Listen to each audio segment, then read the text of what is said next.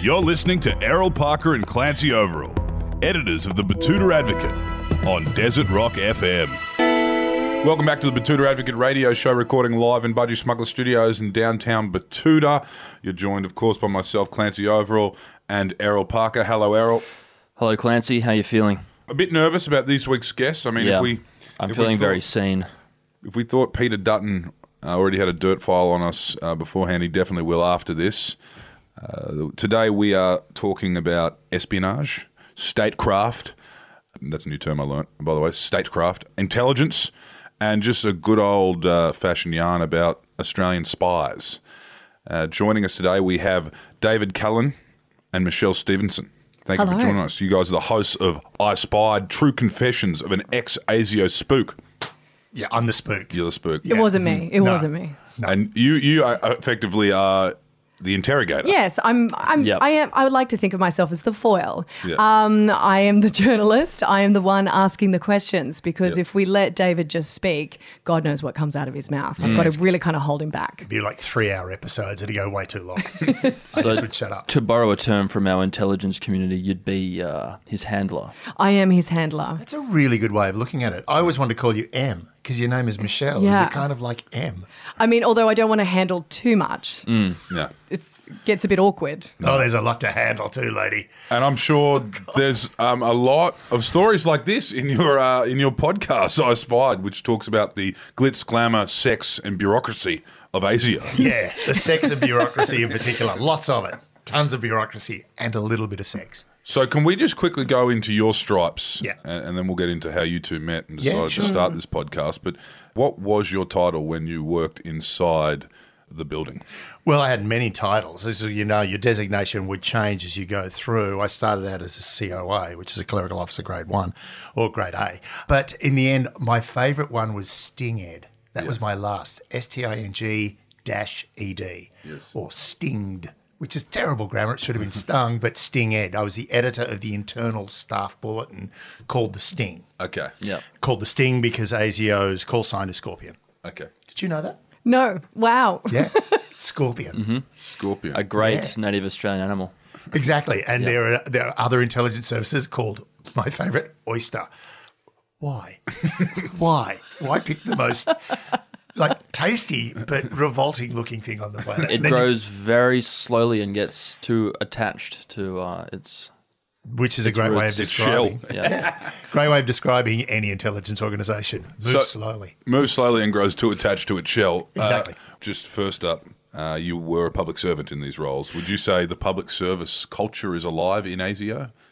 Yes and no. Okay. ASIO is kind of detached from the public service because one thing you can't do when you're a member of ASIO is be a member of a union. Okay. So ASIO didn't have any union representation for the staff. Hmm. So we set up our own staff association. And I'll, I will be honest and say that ASIO was probably the most bolshy socialist place I ever worked. Really? Oh, yeah. They, they looked after themselves. We looked after ourselves as workers. Okay. Right. We united. Yeah. There was a greater moment where they took away the 17% leave loading that you get when you take your first two weeks every year, you get a 17% bonus on your pay. And they took it away without telling anybody. Because you can do that in a classified organisation. Exactly. They use the old need to know principle. We're taking it away. Why? Well, you don't need to know. Yeah, we do. It's ours. We own it. They got back at the person who took it away, though, by taking him off the distribution list, list for all flash traffic. So, generally, the most uh, emergency prone and highly classified traffic, they just took him off the list for that. And when he turned around and went, Why have I been taken off the list? Uh, our reaction was, Oh, you didn't need to know. And we got our 17% back. That's what you call a strike in ASIO. we don't actually stop work. We just stop your work from happening. Now, someone who probably hasn't had that much representation and um, ha- hasn't probably been that well looked after in the workplace is you, Michelle Stevenson, career radio and uh, media personality. Maybe a member of a MEAA, but Mm. No, I, I never I never joined the union. But look, I, I have to say, radio is, is a pretty good gig. Pretty Yep. good gig. I mean, I work afternoons. I, I read the news for Kate Tuamati nationally. So Right. Mm-hmm. I, I get to get in quite late, which I, I do enjoy. And, you know, I don't have to get dressed up. you're not actually really part of the morning wars, are you? No, no, I do fill in every now and again um, just because I like to get in, involved in Yeah. that live feeling. But to be honest, it- Ra- radio's a bit nicer than than Brecky TV. Oh my gosh. Yeah. Radio is way nicer. And I have to say, the talent genuinely are really nice. All the Yeah. talent at Nova are really nice people. You don't see the fits, you don't hear of all the things that are happening. It just doesn't happen. That's going on downstairs in GB. I mean, yeah, we had to get security because of GB. I can I can understand that. yeah. So how did someone whose whole career was supposed to be underground meet someone whose whole career was on the airwaves? Well, I was doing a podcast about politics and um, a mu- with a mutual friend, Andrew P. Street, who's really well known political commentator. And um, we decided to get David in. And I have to say, it was my favorite episode because the stories were coming in. They were hel- they were just unbelievable. They were so funny. He's just really engaging. Oh, stop you! No, you are. I mean, I do, I do make him sound better. She does. but you know, it was it just there was so much there, and I only I only had 15 minutes with him, and I thought, gee, well, God, if we could if we could just flesh this out a bit longer, Yeah. there's a lot there. There is a lot there. And I think I think we're in a really good time in you know the current process in history, like Mm. where people want to know more about this stuff, like ASIO and counterintelligence, and what is going on behind those closed doors. Yeah. and I started talking about it because my wife turned around after 9 11 and said, if there was ever a time for you to do a one man show about ASIO, because I quit ASIO to become a comedian and an actor. Okay. Because that's a natural progression. Yeah, yeah. So she said, if you're ever going to do a one man show about it, now is the time. And I did it. And it just went crazy. Like, it went gangbusters. And then Michelle, and here we are. There's plenty more stories to regard. Oh, heaps more. Yeah, lots. Dave, you often hear about people being approached by these organisations as they leave university or when they are at university. Did that happen to you? No. Because it happened to me. Oh, really? Yeah. And you said no? I said no. Oh, which one was it? Who was I it? went into satire. Which is very similar. Yeah, Trust me. But which which organisation approached you? can't say. Oh, come on. I did. But then again, Section 92 of the ASIO Act, I was outed on national television, so it doesn't matter anymore. Um, yes, that happens. But most likely what happens now is they advertise. Yeah, right. Yeah, see it in the- yeah, they In do. Seek, A lot Seek.com. Spying. Oh, look, there's a position. No, it's one of those it's those those papers that you find on the bus thing where you just pull off a tab. Yeah, you just pull off a Yeah. Feel like s- checking out at the neighbours. Ring this number. So did did you just apply? And they No, were like- I was actually sent by the. I was trying to join the public service. I wanted to get a job in the public service Yep. in Canberra because Canberra's got a really great theatre scene, Okay. and I wanted to do theatre at night. So I thought, get a job in the public service. so that did come first. Yeah. Oh, God, yes. Hmm. You're a thespian first. Yeah, and let me tell you, some of the best acting lessons I ever got were with ASIO. Okay. Um, when you've got to pretend to be a hostage in a hijack situation, man, you start acting real hard, real fast. Can Can I just interrupt? Has anyone ever come up with the term thespianage? Oh my god. That is actually brilliant. He's speechless. I'm going to cry because I didn't think of that. And I really wish I had. I really. Can I have that? yes. Can I? yeah. Yes! I can finally put that on my CV. Expert in espionage. Oh, this is gold. We can edit that part out. so this is all just off the record. Oh, keep it.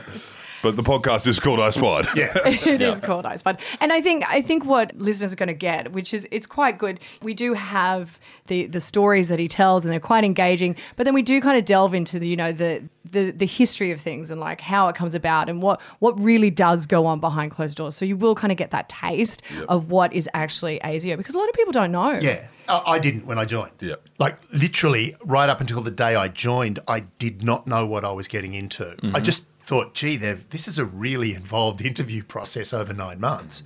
Most jobs you get after a one interview and a, a week's wait. But it wasn't until I got there and went first went into orientation where they went, this is what we do, and it was like, uh, oops, I may not be in the right place.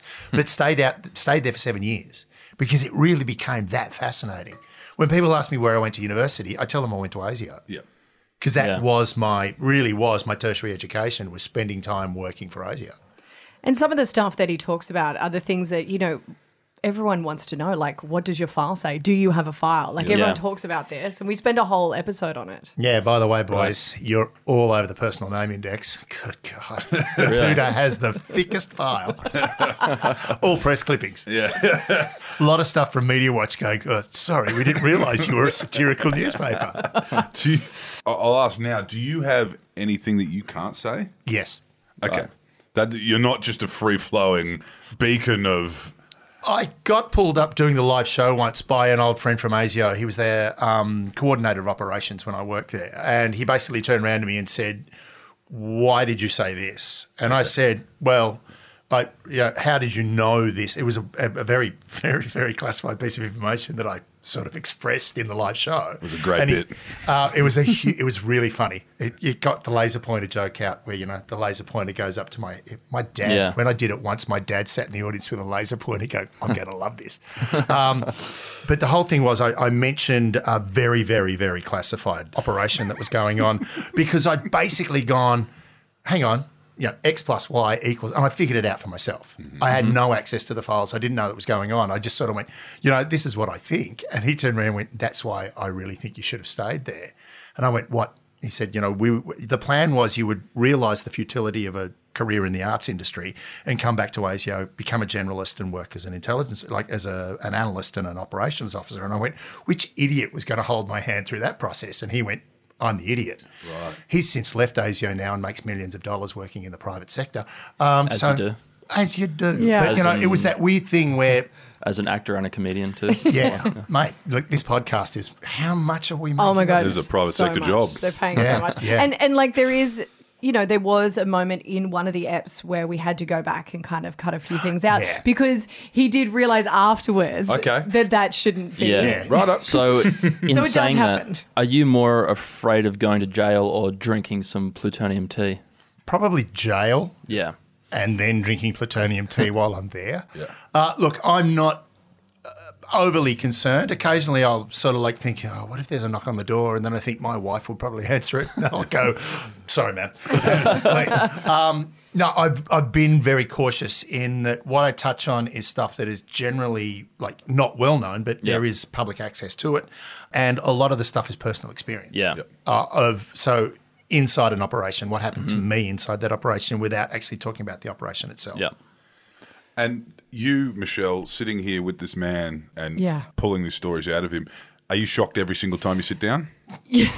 I mean, everything that comes out of his mouth is shocking to me Yeah. at this point. Um, look, I think I I am like there, there's always a story. Like he is literally a man full of stories, and they're always really interesting. And you'll just be sitting there going, "What? Wait, no!" Like he was just telling me something earlier, and I was just get, I was like, "No, just stop." And we try to save it for it for the for Uh, everyone to y- kind uh, of yeah, another one I was telling you about. yeah, Yes, yeah. yes, yeah. yes, yes. So we we try to save it so everyone can hear that, but I do I do think that listeners are going to be listening and go, "Wait, what? Yeah. Mm-hmm. Really?" Like it's it's just so unbelievable because we also what we do have to realize we have to put into context like when he was in Asia was a different time it was coming to the end of kind of all the Russian involvement the communist era Yeah. so it, it wasn't so much what is happening now it was like kind of before cell phones and all well, that funnily kind of enough, it, the Cold War was ending and the war on terror was beginning to heat up. I mean, I Mm. used to make a joke in the show about how, you know, 50% of ASIO's budget, when the Berlin Wall came down, 50% of ASIO's budget was moribund, was useless. Yep. Only there are probably more Russian intelligence assets in Australia now than there were during the Cold War. Really? Yeah. Oh God, yeah. Think about it. yeah. Uh, we trade in the same stuff that they trade in, and we're also meant to be a soft target for things like military intelligence. So when you think about it, yeah, they would target Australia. The thing is, we've got a very, very, very adept and very skilled intelligence organisation in ASIO looking after it. I mean, a lot of people go, "Oh, you must hate ASIO if you're making fun of it." No, you know, imitation and and. and and s- Yeah. that that is the sincerest form of flattery to me. I still believe to this day that they do a great job. Yeah. I just don't think they need the powers that they've been given, but that's another thing. So you know, we touch on that and the CIA and like Mm-hmm. Yeah. you know Russia and all of all of the other counterintelligence um, situations. Just because it's it's really interesting because you know like ASIO just isn't sexy, and we kind of talk about that. Like there are no TV shows with about ASIO really, and you know there's no movies done about ASIO spies. There were two.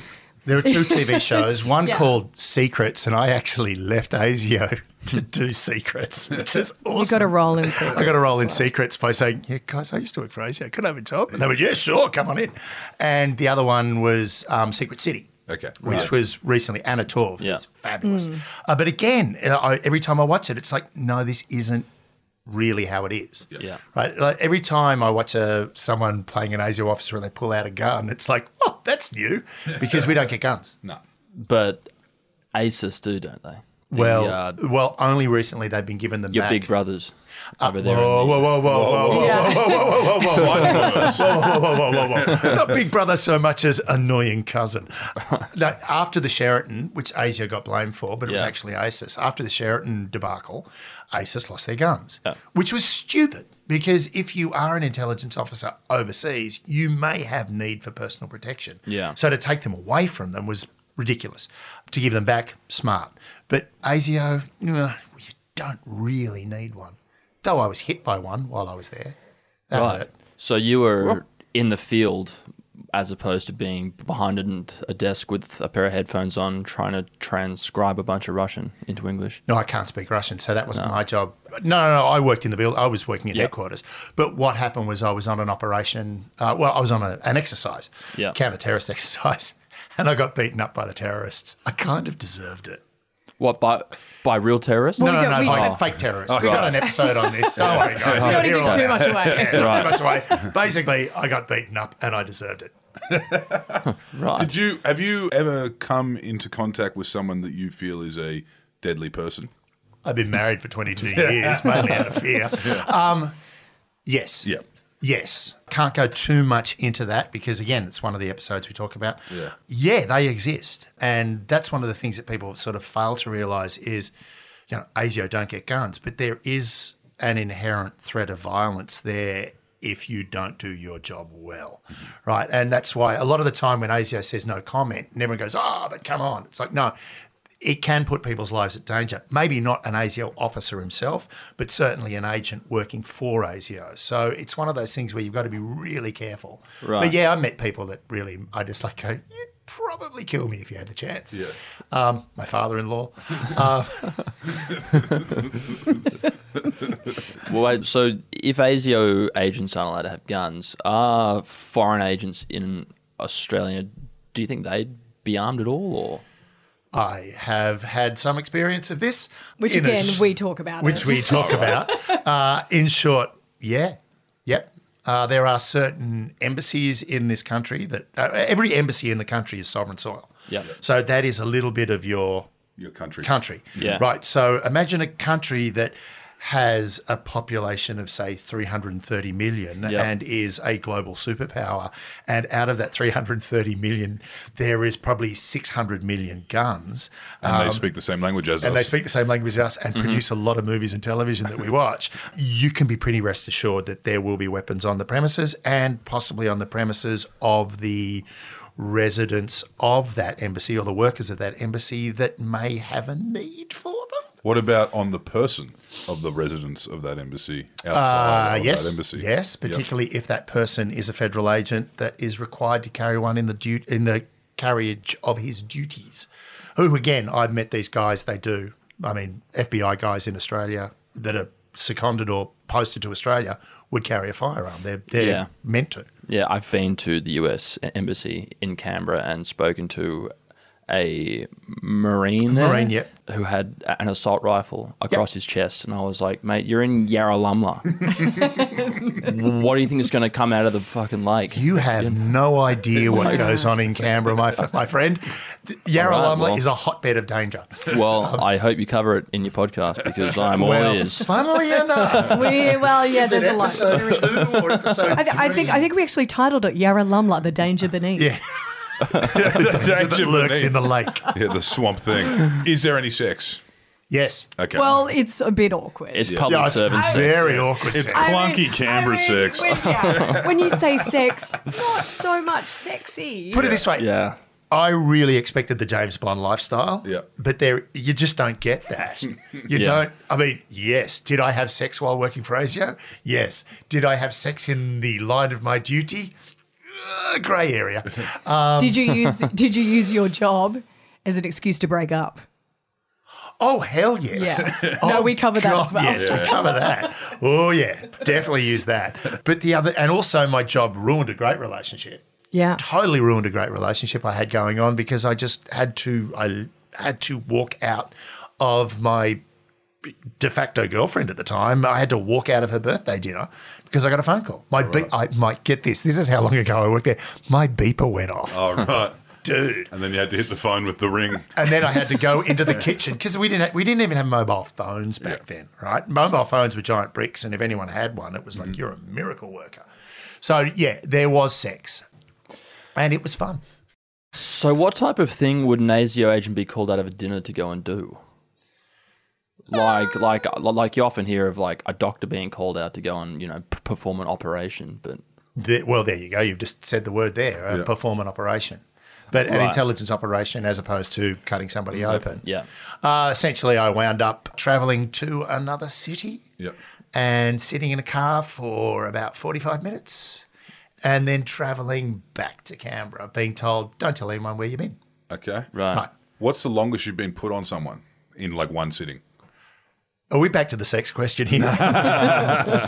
No, you uh, so I wasn't allowed to do a lot of surveillance. Okay. Right. I wasn't because I was too tall Right. uh, and good looking. yeah. Um, so what's the height? That's what he likes to. That's do. what I like to say. Essentially, I was too tall. You're too strapping. I'm too tall, which makes it too easy to spot me Yeah. twice, right? You're, you're Yeah. in counter surveillance, you're looking for the familiar. You're constantly looking Yeah. for the same thing over and over. And a tall guy's really easy to spot. Once you've mm-hmm. seen him, he'll keep coming in. The longest was, um, and we talk about this in an episode, when I was called out to fly to Sydney to follow a diplomat who'd left Canberra without notification. Uh, Target countries generally have to notify foreign affairs if they're leaving The ACT. the ACT. Yeah. He didn't. He just flew off, and that's where we had it.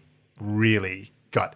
It was a. It was a grotesquely sexy ending. It it is probably my favorite ending ever. It was was it a happy ending? Yeah, it was for him. It wasn't for us. It was really not a happy ending for us.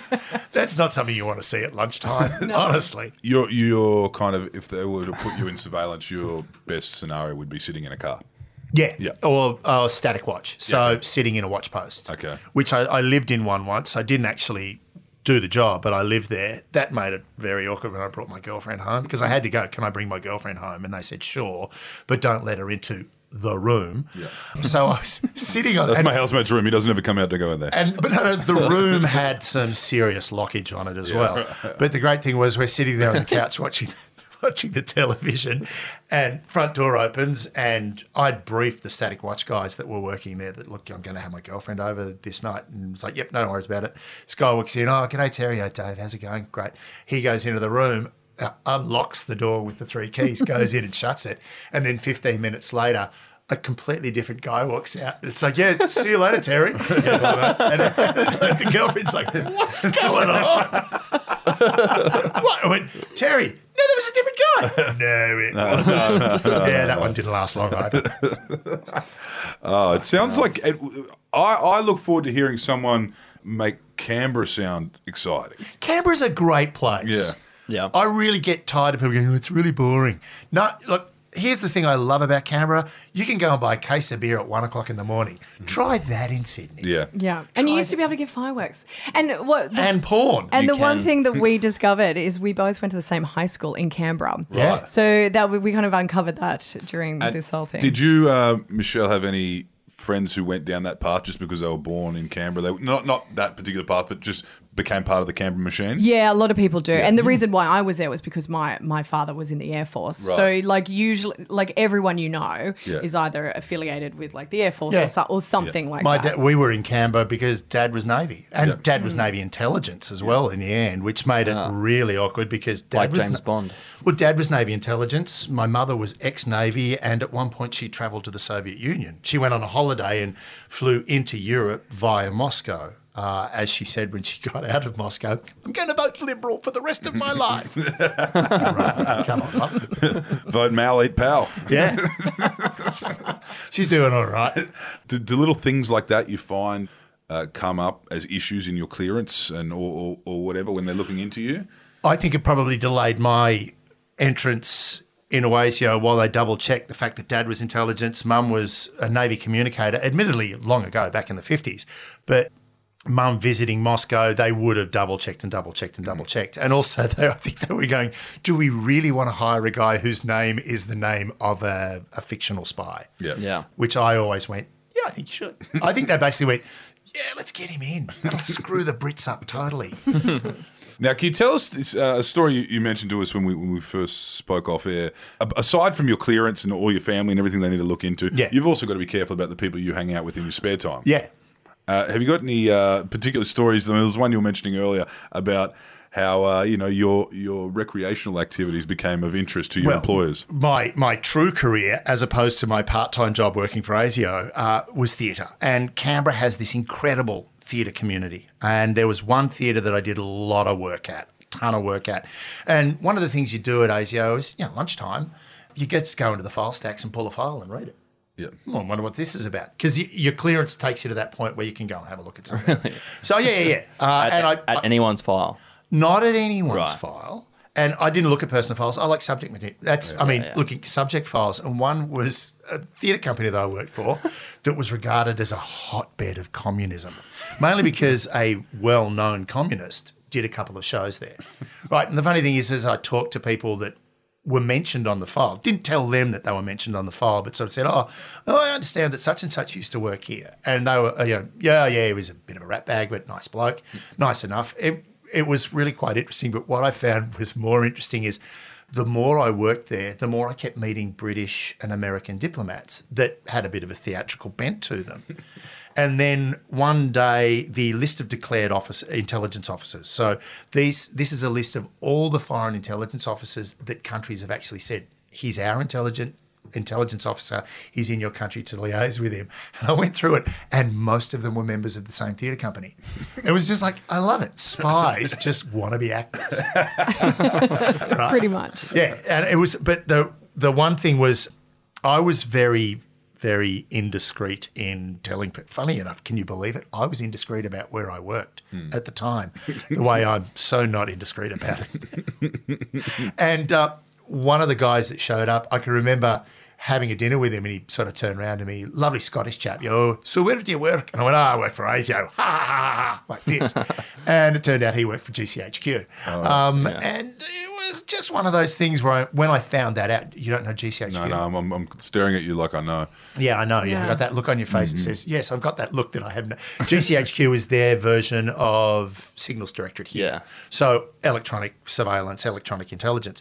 So he was their liaison officer over here. And the great thing was, I just turned around and went, uh, and he went, it's all right. Please don't worry about it. I think it's quite funny that you're there. Um, he saw the, the humour that I was working there more than the fact that you're an idiot. Um, Yeah, and I think well, we really touch on that a lot in all the episodes, the, like the humor and the situations he ends up being Yeah. in, and the access to some things he just probably shouldn't have had access Never. to. I think to this day, in fact, right now, ASIO's probably sitting there with their heads in their hands going, why the hell did we hire this guy? But the other thing that I really liked about it was it was a funny place to work. There were genuinely funny and interesting people that worked in there with you. Uh, I remember one guy walking around with him in a it's amazing character that we have not done an episode about, but I wanted to just about this one guy who walked. Uh, he was he was head of protocol. He had the most amorphous title Head of protocol. had a protocol, right? Which makes you go, well, what do you do? And he was one of the, it took a long time to work out what he did.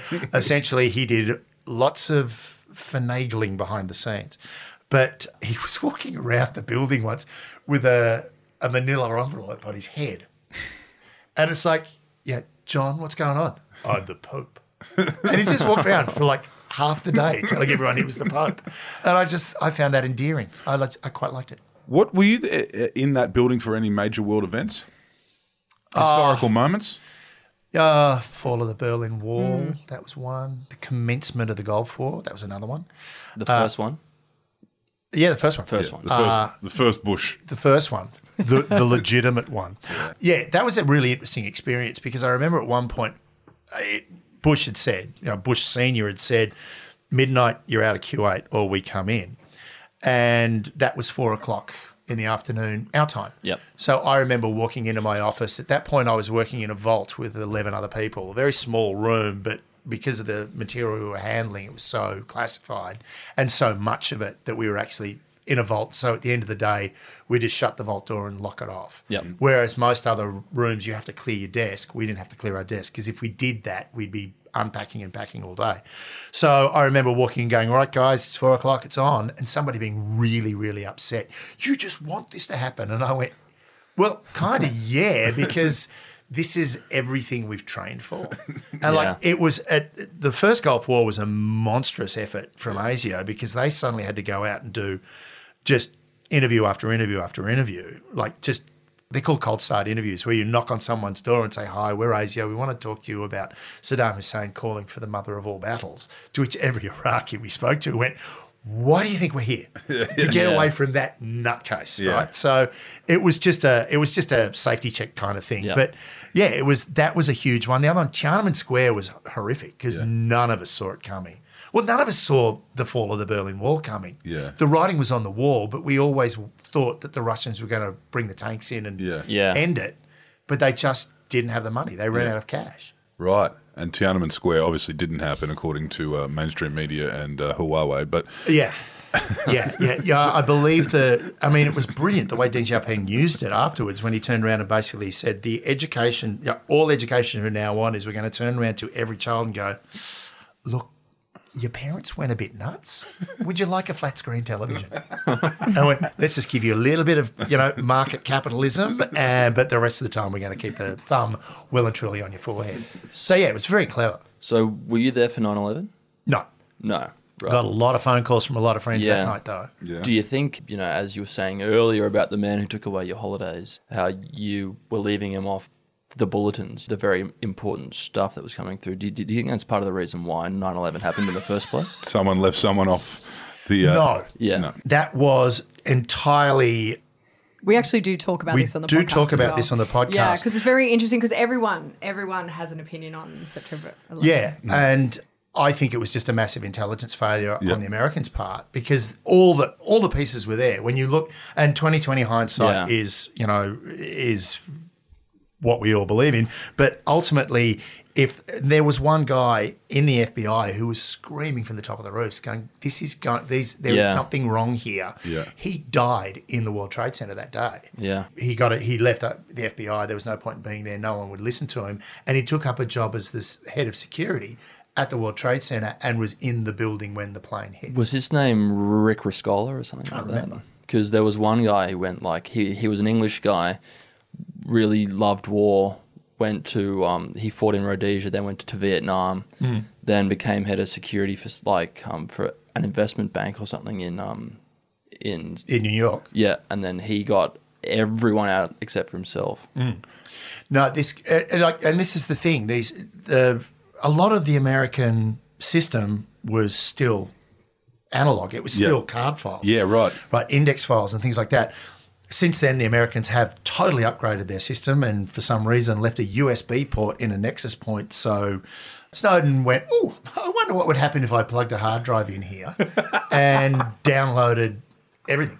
Yeah, Right. So they, they went from being pretty much paper based system Yeah. to a computer based system, but they didn't do the right way. They didn't Yeah. set it up and so in fact that it was a sealed system. Yeah. Yeah, and I was living in a funny story. I was living in Canada during that time, and while I was in Canada, I'd crossed the border just to go across, just to do some sk- on a ski trip. Didn't have my passport with me, so they were just like, "That's fine. Just show us some ID." They fingerprinted me and like let me go across. Anyway, September 11th happened. Then they went from you know being like this system that didn't really talk to each other. They Yeah. uploaded all this information. Now, every time I go to the US, I have to go through security and I have to go upgraded. I, I can't get through right away. I have to be interviewed. 'Cause they every flagged you single from time. that 'Cause they day. flagged Oh me my from that God. day. Right. And you can't get off this list. Oh, yeah. You just can't. So I'm on this list every time I go to the US. Yeah. I have to go in and sat down, spoken to, Really? interviewed Hmm? every single time. And I'm there and there's like people crying. Yeah, yeah. Begging What the hell do to be- they ask you?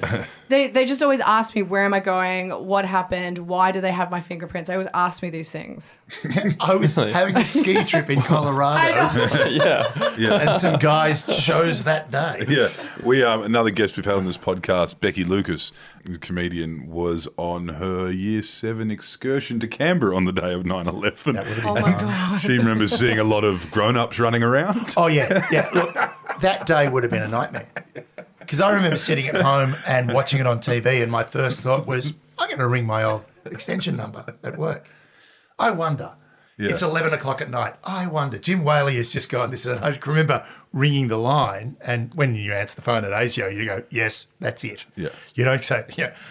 ASIO, David Callan speaking. um, yes, yes. And I went, "What's going on? Who's this? It's Frosty." Talk to you in January, and hung up. Really? Yeah. It was an old mate of mine that was sitting at my old desk, and he basically went, "Shut up, go away. We don't have time." Yeah. Uh, I know you're calling for gossip. Yeah, How's everyone going? going. Look, She's still going out with him. They've broken up. Joy. I'll speak to you in January. Look, we might think it's it's it's these goat herders from you know a very regional part of Afghanistan that have plotted to do this. and Yeah. have completely missed it. Yeah, yeah, yeah. Let's go into Iraq. Wait a minute. Wait a minute.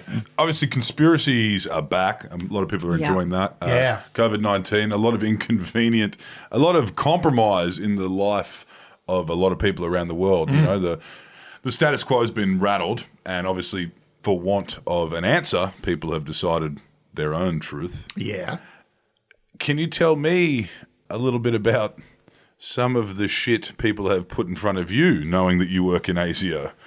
I remember getting stopped at the bus interchange in Canberra. I was still working for ASIO at the time, and a friend of mine he literally picked me up by the you know the scruff of my neck and threw me into a win- into a window and went, "What did you do to Mordecai Vanunu?" To which I just went.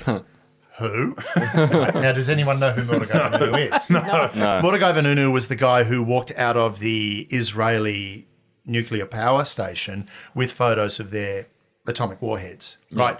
The warheads that Israel still to this day deny having, right? So what happened was he walked out of there and flew to Australia. Then he flew back to England. He flew to Rome, I think it was. He went to Rome to do an interview with Time newspaper, The Times, and then was arrested and spirited away from Rome back to Israel. And he's still in solitary confinement to this day.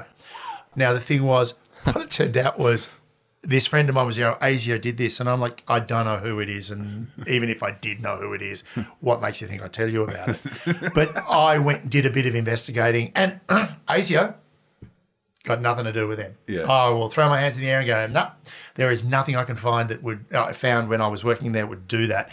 If there, and this is the thing with conspiracy theories is, right? This is what really gets me is how many people does it take to sustain a conspiracy? Well, he was so convincing that you went and did your homework. Oh, I went and did my homework. Now, here's the homework that happened, and this is the story that I love. Was uh, Vanunu actually wound up in Sydney with a bunch of Jesuit priests? He converted to Christianity. That was no no number one. Yep. He can, like, yeah, you stole our nuclear secrets, but for God's sake, you became a Christian. Yeah. But where he did, he took photos using just a little camera. Back in Yep. the day, it was film camera. Yeah. It was developed in the 24 hour developing shop on Oxford Street. One of those ones where you can actually see it being developed in the window. Yeah. So you see the photos going through. So some of the most highly classified photos In the world, in the world were literally being shown to the entire world as they were being developed on Oxford Street. Now the thing was, he was picked up because he was he contacted the Times, but also he would have been picked up by simply by travelling. Yep. Because when you put your passport into the system, it flags your passport everywhere, and if your passport has a flag on it. As in your situation, every Yep. time you go to the United States, you get stopped. Yep. Once you're in the system, they can find you. Yep. And that is essentially what happened. Was the, and the Israelis, the Israeli intelligence services, are very, very good at what they do. Yeah. Like really good. Like scary. Like to the point where most people don't want to deal with the Israelis because you're never going to win yeah. right? And that so that was one of the conspiracy theories. My other favorite conspiracy theory was this person who wanted ASIO to stop John Laws for bugging her teeth. as in her chompers, yeah, in her mouth. One of the great things we used to read was the crank file. Okay. And the crank file was unsolicited Tips. Tip offs. tip offs. Um, now, let's think of the be alert but not alarmed national security hotline. Yeah. About how many phone calls do you think they got? I've just seen I've just seen a bag by Hundreds of itself in thousands. Canberra Airport. I've seen a bag Hundreds by of itself in thousands. Newcastle Airport. About 20,000. It wasn't that big. Right. About 20,000. Out of that 20,000, about 10,000 had to be actioned. Somebody had to investigate this. Mm. That's a lot of work for an organization that isn't that big. ASIO is not this hugely encompassing Yeah. Yeah. edifice. It's actually a very small boutique little federal agency. So we get unsolicited letters mainly. Generally, if you're if you're writing us a letter, it's not that urgent. But we'd read those letters, and a lot of the time it was like, that's got to go to the crank file. Yeah. Because yeah, when the UFO landed on your house, um, and a Russian-speaking Mm-hmm. Yeah. alien. Okay, okay, yeah, all right, fine. Yeah, we'll check it out. We'll have a look. We'll check, and you do. You check all the names. You check Yeah. all the, the organisations or groups that may be mentioned in it. And generally, when you do that search, it comes up with bupkis, Mm-hmm. Yeah. and then it just goes into that file. Where at lunchtime you read it and go, man, get back on your meds. Yeah. Mm-hmm. Essentially. So there was a lot of that stuff going on as well.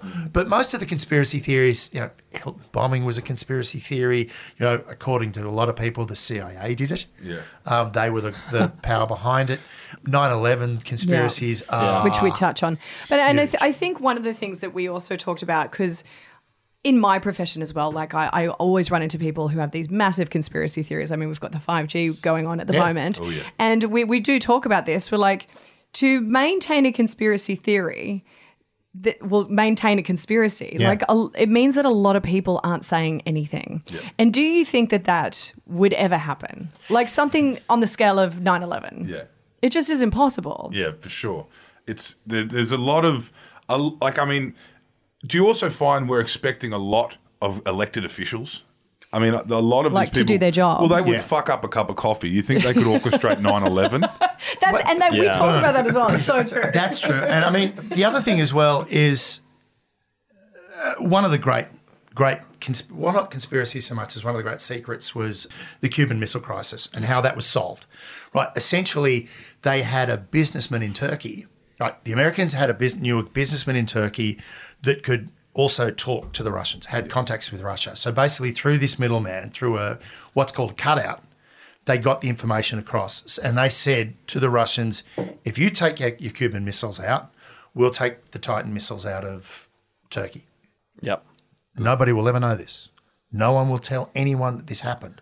Right now, something like that would have probably required 15 or 20 people. yeah.